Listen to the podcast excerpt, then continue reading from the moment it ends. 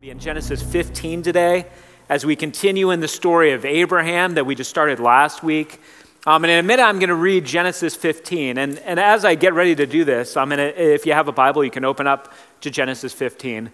I just wanted to mention that the reason I like, especially when we're going through these extended passages, to just read the entire passage at the beginning is because it's a reminder for all of us that the thing that bonds us together, the reason this is an important time, is not because I or Gary or anyone else has come up with a great message for you. It's because we have God's Word.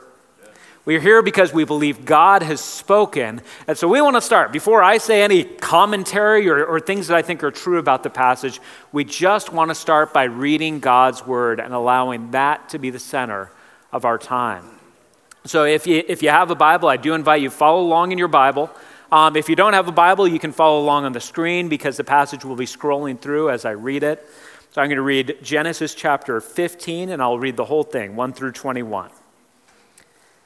After this, the word of the Lord came to Abram in a vision Do not be afraid, Abram. I am your shield, your very great reward.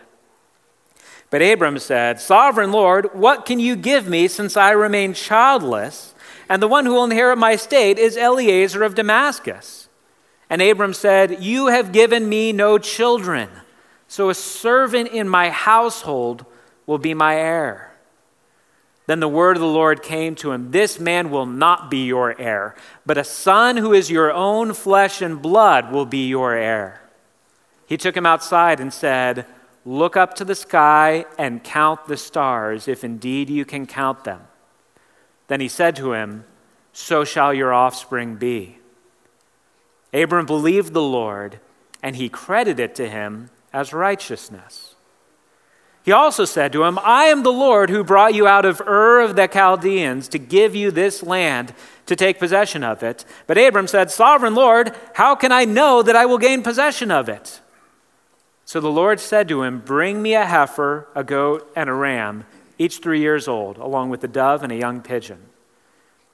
Abram brought all these to him, cut them in two, and arranged the halves opposite each other. The birds, however, he did not cut in half. Then birds of prey came down on the carcasses, but Abram drove them away. As the sun was setting, Abram fell into a deep sleep, and a thick and dreadful darkness came over him. Then the Lord said to him, Know for certain that for 400 years your descendants will be strangers in a country not their own, and that they will be enslaved and mistreated there. But I will punish the nation they serve as slaves, and afterwards they will come out with great possessions. You, however, will go to your ancestors in peace and be buried at a good old age.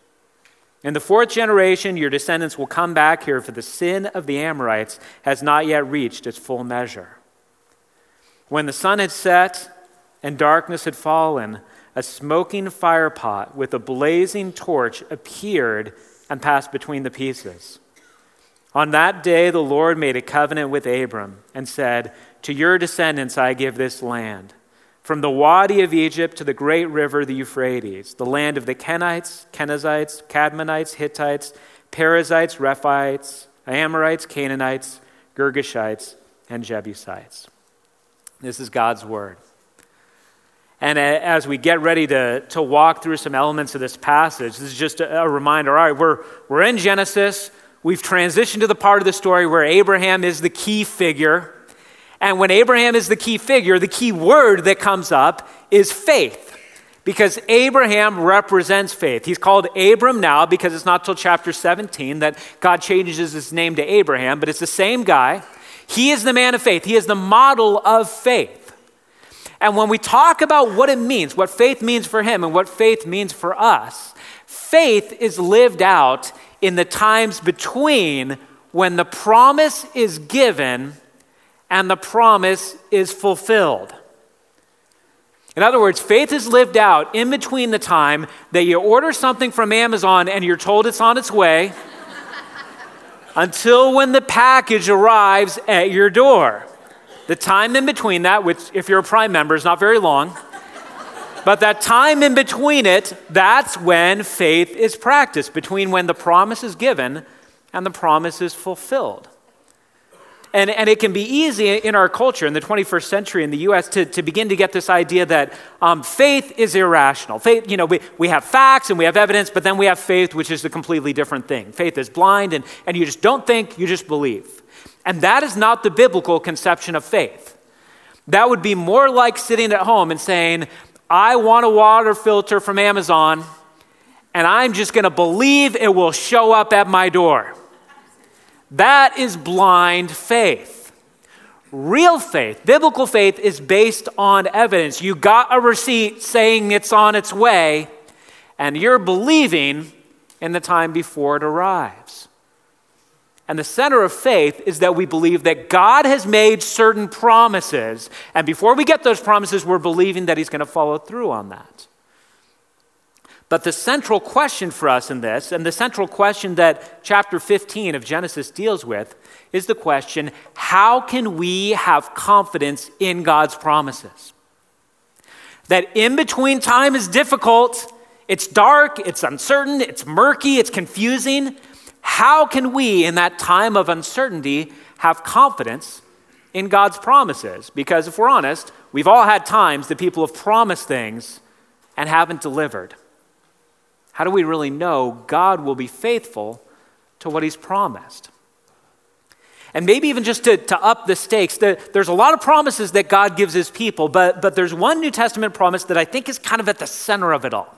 And I talked about this a little bit last week, but Romans 8:28 says God works all things together for the good of those who love him and are called according to his purpose. And so that encompasses just about all the promises of God.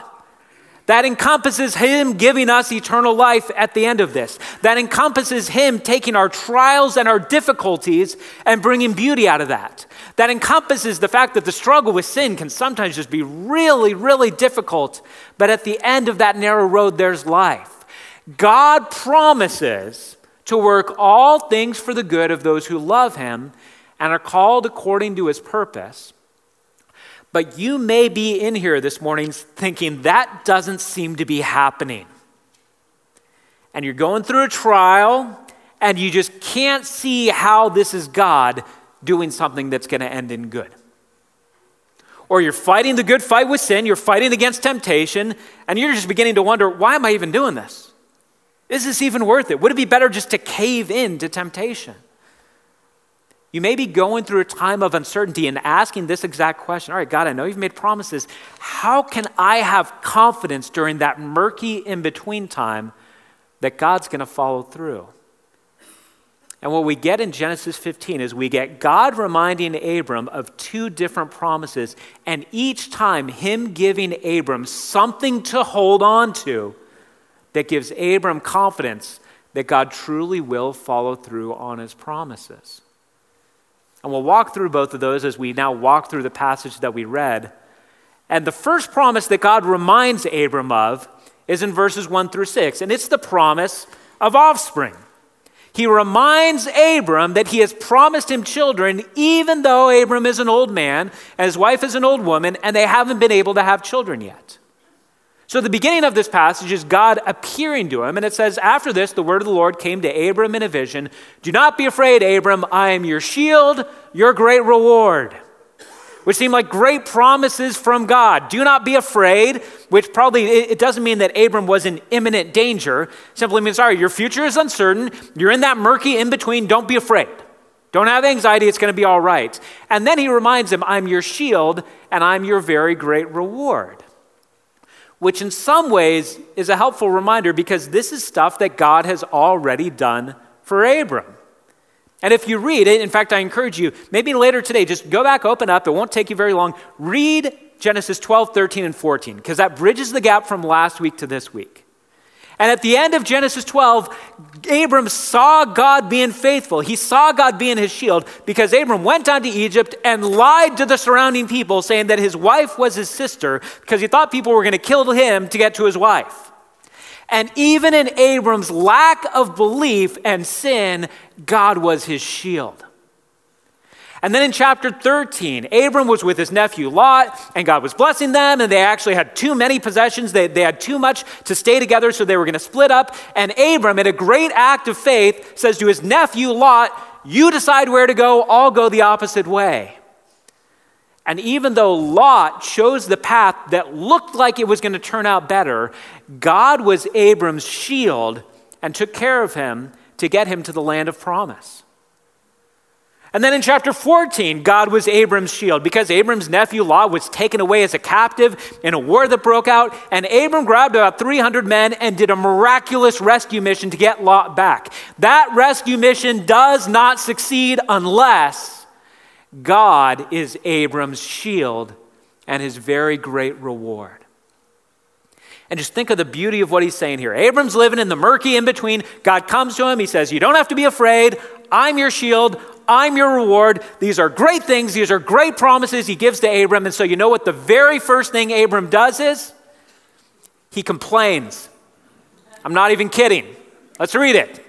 But Abram said, Sovereign Lord, what can you give me since I remain childless, and the one who will inherit my state is Eliezer of Damascus? And then he says, You've given me no children, so a servant in my household will be my heir. Says, All right, God, nice promises. You're my shield. You're my reward. I don't need to be afraid. But God, you made promises to me, and I'm not seeing it. Sarai is still not pregnant. We are still childless. And we don't know how much time has passed since when Abram left his hometown, but it's possible about 10 years has passed, and he still hasn't seen anything happen. And this is a complaint. There's no way around it. It is a complaint, but I want you to see it's a complaint out of a place of faith. And if nothing else that you take away from this morning, you can take away that sometimes it's okay to complain. Sometimes you can complain to God. We, we typically, especially those of us who are parents, we're consistently telling our kids, stop complaining. There's a complaint that comes out of a place of faith. And you know, for example, if you were if you were wanting to lose a lot of weight and get in shape, and so you hired a personal trainer, and the trainer told you, "Here's the foods that you eat, here's the meals that you handle, um, here, here's the exercises that you do. If you do all this and you do this four times a week or five times a week, at the end of two months, you will have lost the weight." And then a month into that, you are just not seeing the results. There would be a way that there would be a complaint of faith that you could give to the trainer. You could say, I'm doing the things that you're saying. I'm willing to put in the work. I'm trying and I want to still believe, but we're halfway into this and I'm not seeing it. Give me a reason to keep on this path. That is the complaint of faith. That's a lot more than just saying, This is hard. That's heavy. I'm hungry. I don't like peas. I don't like vegetables. This is just miserable. Abram is not saying, This is hard. He's saying, I'm doing this, and God, I'm not seeing it. And by the way, you know, you know one of the reasons why we know this was a complaint by faith? Because he, can, he begins the complaint by saying, Sovereign Lord. He doesn't say, God, I'm beginning to wonder if you're in charge. He says, I know you're in charge. You're the sovereign Lord. You're the one and only God. You're in charge of the world. You're all powerful. God, you made these promises. I'm not seeing it happen. Help me continue on the path of faith. Give me something to hold on to. Give me a reason to have confidence in your promises. And God responds to him. In verse 4, it says, The word of the Lord came to him. This man, speaking of the servant that Abram said would be his heir, this man will not be your heir, but a son who is your own flesh and blood will be your heir. And it says, He took him outside and said, Look up at the sky and count the stars, if indeed you can count them. So shall your descendants be. Not only are you going to have a son, Abram, but that son is going to have a son, and then they're going to have sons, and you're going to have all kinds of heirs that they're going to number as many as the stars in the sky. You're not going to be able to count how many descendants you'll end up with. And just as a by the way in this, um, Abram comes to God and he says, I'm still waiting for the promise. It still hasn't happened. And what God could have done is God could have said, Go into the tent and check on Sarai. She's got a baby bump. he could have said, The promise you're waiting for, I'll just give it to you right now. But he doesn't. It is at least 15 more years until the son is born to them he still is going to wait. God doesn't say, I'm going to solve your problem by just making the promise come right now. He basically just reaffirms the promise in a very evocative way. Says, Just because you're still in the darkness doesn't mean I've forgotten about this. I will fulfill my promises. So Abram is still a man who has to live in that in between. But look at what we're told in verse 6 Abram believed the Lord, and he, the Lord, credited it to him, Abram, as righteousness. In other words, here's what this powerful verse, maybe the central verse of everything that we talk about today, here's what this verse is saying Abram believed the Lord. In other words, he looked at himself and he said, I'm too old to have kids. My wife is too old to have kids. Even when we were young enough to have kids, we weren't able to have kids. I look at all of that and I say, No kid is coming. But God, you promised, and so I will believe you more than I believe my eyes. I will believe you more than I believe my instincts on this one. I will believe you, I will trust you. It doesn't even say that Abram went out and did something, it just says Abram believed the Lord. And when he believed the Lord, the Lord credited that faith as righteousness to Abram. And th- this is sort of an accounting term in the Hebrew. It's the idea that on the official ledger, next to Abram's name, it read righteousness. This is a righteous man. And, and this is important to point out. Abram was a good man. But by the standard of God, Abram was not a righteous man. It doesn't say here, Abram went out and lived righteously, and so God credited that righteousness as Abram's righteousness. He says he had faith, and God took that faith and said, on the official ledger, it will say righteousness. This is one of the most powerful verses in the whole Bible because it points towards the idea that faith is at the center of our relationship with God. And if Abram was coming to God and saying, Give me a reason, give me something to hold on to so that I can have confidence that you'll fulfill my promises, the first thing that Abram was told is that God's promises are accessed by faith. In other words, the reason why Abram could believe this was going to happen was not because he was going to go out and make it happen, and it was not because he was so good that God would surely give him what he deserved. It was simply because he believed. It wasn't because Abram worked for it, it was because Abram believed God, and God took that faith and said, I'm going to treat that faith as if you were a righteous man. Abram, even though you lied about your wife, and even though God knows all things, God knew he was going to do it again. It happens again in Genesis 20. Even though you're going to falter in faith, even though you're going to make mistakes, even though you're going to have times that you sin, even though all that's going to happen, you will be treated as righteous because of your faith. In fact, this is such a powerful idea that the Apostle Paul picks up on it in Romans chapter 4, and he applies it to all of us. Because Paul is wrestling with the question do we get adopted into the family of God? Do we get eternal life because of what we've done, or is it because of our faith? And he refers back to Abraham. He says, What shall then we then say that Abraham, our forefather, according to the flesh, discovered in this matter? If in fact Abraham was justified by works, if he was declared righteous because he did good stuff, he had something to boast about, but not before God. She says, So, so how did Abram get that righteous pronouncement? And then he quotes our passage in verse 3. What does the scripture say? Abraham believed God and it was credited to him as righteousness. Not Abram went out and was exceptionally obedient, and God credited that to him as righteousness, but simply Abram put his faith in God's promise. He believed God over his own eyes, and God counted that as righteousness. So then Paul applies that to us. He says, Now to the one who works, wages are not credited as a gift, but as an obligation. However, to the one who does not work but trusts God, who justifies the ungodly, their faith is credited as righteousness. We have confidence in God's promises because God's promises are accessed through faith. If we had to depend on the idea, I know God's going to be faithful to his promises. I know he's going to work all things for my good. I know he's going to make my battle with sin pay off. I know that he's going to take these trials and bring beauty out of them. And you know why I know he's going to do that? Because I've been good. Because I've been obedient.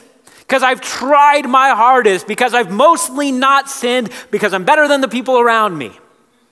If you are depending on that, then your confidence in God's promises is in a very precarious position.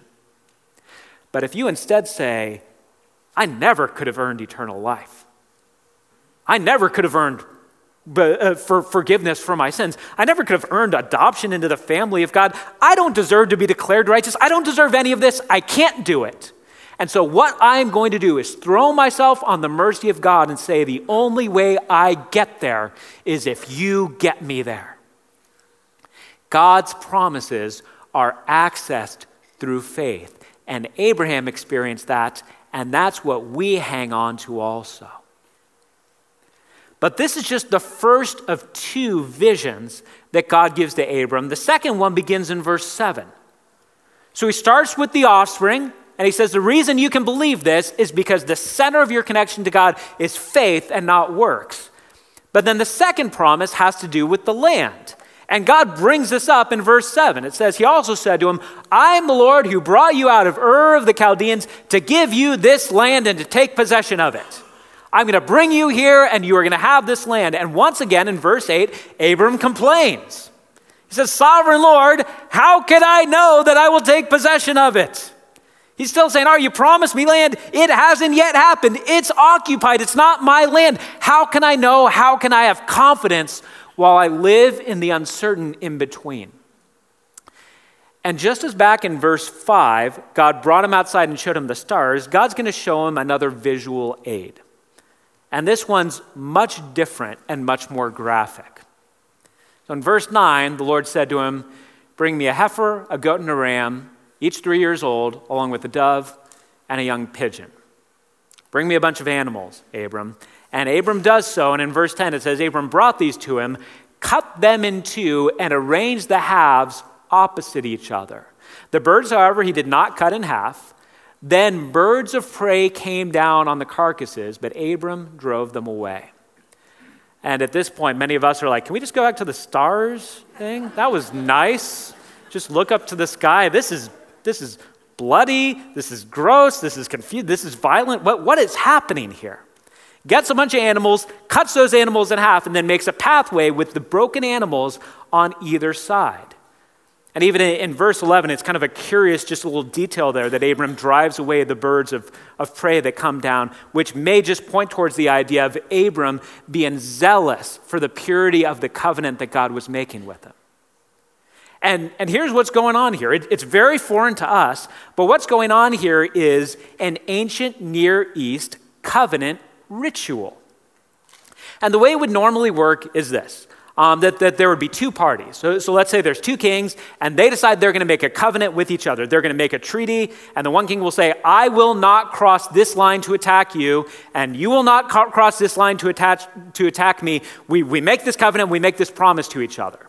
And then the two kings would do exactly what Abram's done here. They'd take a bunch of animals, they'd cut them in half, they'd put them on either side and make a pathway, and arm in arm, they would walk through the middle of that path. And what they would be symbolically saying is, May I become like these animals if I break my promise. In, in, fact, if you're wanting even more on that, I, I won't read this, but in, in uh, Jeremiah 34, there's a reference to this kind of covenant. In Jeremiah 34 18, the idea that you'd be saying, May I be cut in half. I would sooner die than break my promise. And they would walk through together. So, so the, the Jewish reader at this time, as they're first reading this long ago, would have been thinking, Oh, I know what's going to happen. What's going to happen is that God and Abram will walk through the middle of the pieces to show that they're both making promises to each other and they both would rather die than break the promises. But what we get instead is something very strange because in verse 12 we're told, as the sun was setting, Abram fell into a deep sleep and a thick and dreadful darkness came over him. It's going to be pretty hard to walk through those animals when you're asleep. And the idea here isn't simply that Abram was tired and he nodded off. The idea here is that God put him into a sleep. God put him into a sleep, And then God started making promises to him. And, and, I read through them earlier. I won't read through them in detail, but basically he says, All right, I'm going to give you a preview of what's going to happen. Eventually, your descendants are going to end up in Egypt. And they're going to be there for hundreds of years, and it's going to be really difficult. It's going to be really painful. They're going to be slaves, but, but I'm going to punish that nation. I'll bring them out of slavery. And then after that, he talks about the idea that part of the reason why Abram is not currently inheriting the land is because God is being patient and waiting till it's time for judgment for the nations that are now there. And just think about this for a second. Just as God didn't say to Abram in the first part of the passage, um, go check the tent, check with Sarai, she's pregnant. He didn't give him the promise right there. He doesn't give him the land promise right now. He says it's going to be a long time. And it's going to be a road with ups and downs and with great things and with horrible things, and there's going to be pain and difficulty. The promise is still not right here. You're still going to have to be patient. Your descendants are going to have to be patient, but none of that patience undercuts the promise that's made. God makes all those promises to him, and then when we get to verse 17, the real amazing thing happens. Because it says, When the sun had set and darkness had fallen, a smoking firepot, I, am sorry, corrected that earlier. I don't know why it says fireboat. There's an autocorrect thing going on. A smoking firepot with a blazing torch appeared and passed between the pieces. Now, the smoking firepot and the blazing torch is clearly meant to be a symbol of God's presence. Um, and just think of the next book of the Bible. If you're familiar with Exodus and the Moses story, Moses has an appearance from God. And how does God appear to him? Yeah, burning bush. And then the way that God leads the people of Israel throughout their time of wandering is in a pillar of fire. God appears by light and by fire. That's the symbol of his presence. So, a symbol of God's presence goes through, performs the covenant ritual, and goes between the animals. And did you notice who went through with him? Nobody went through with him. Where's Abram?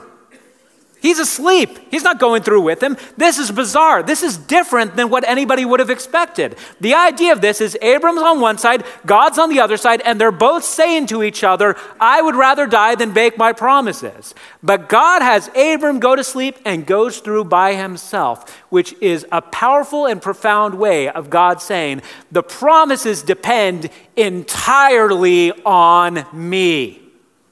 Here's the reason, Abram. You weren't sure how to be confident in my promises. First of all, I'm going to tell you here's how you can be confident in my promises. They're based on your faith, not your works. So you're in this position because of your faith, but let me give you a second reason why you can be confident in the promises of God. And that's that the promises of God are achieved through God's faithfulness. God says, here's how you know I'm going to do this. Because I'm not making you dependent on, I'm not making it dependent upon you at all. And you can just imagine Abram going through his mind and saying, Well, but I already lied about my wife and said that she was my sister. What if I do that again? And God says, Doesn't matter. In fact, Abram does do it again, and God still keeps his promises. Abram could have said, well, well, what if I, I fall into sin? And what if I do some things that I'm really embarrassed about? What if there are times that I don't have faith in you the way that I should? And God says, I went through the fire. The promise depends not on you, but on me. The promise was not, Abram, if you go out there and make it happen, it'll happen. The promise was, it will happen because it completely depends on me to make it happen. This is part of the beauty of not only this passage, but what this passage points us to and the reality about God. That God is the kind of God, first of all, who doesn't demand that we do a bunch of impressive things to get in on the promises. But God is also a God that when He promises that something is going to happen, He makes it certain, He makes it secure by His own faithfulness, not making Abram live up to anything if He's going to do it. So uh, uh, I want to talk about this for a few minutes, but let's just return to that question. And let's return to ourselves and say, all right, we're, we're living in that murky in between. We've been given promises and we haven't yet seen them come about. How do we trust God in this in between time? And if we truly believe that we're in this position by faith, and if we truly believe that it depends only on God to make sure the promises happen, that gives us hope to persevere. So, you right now might be looking at a trial.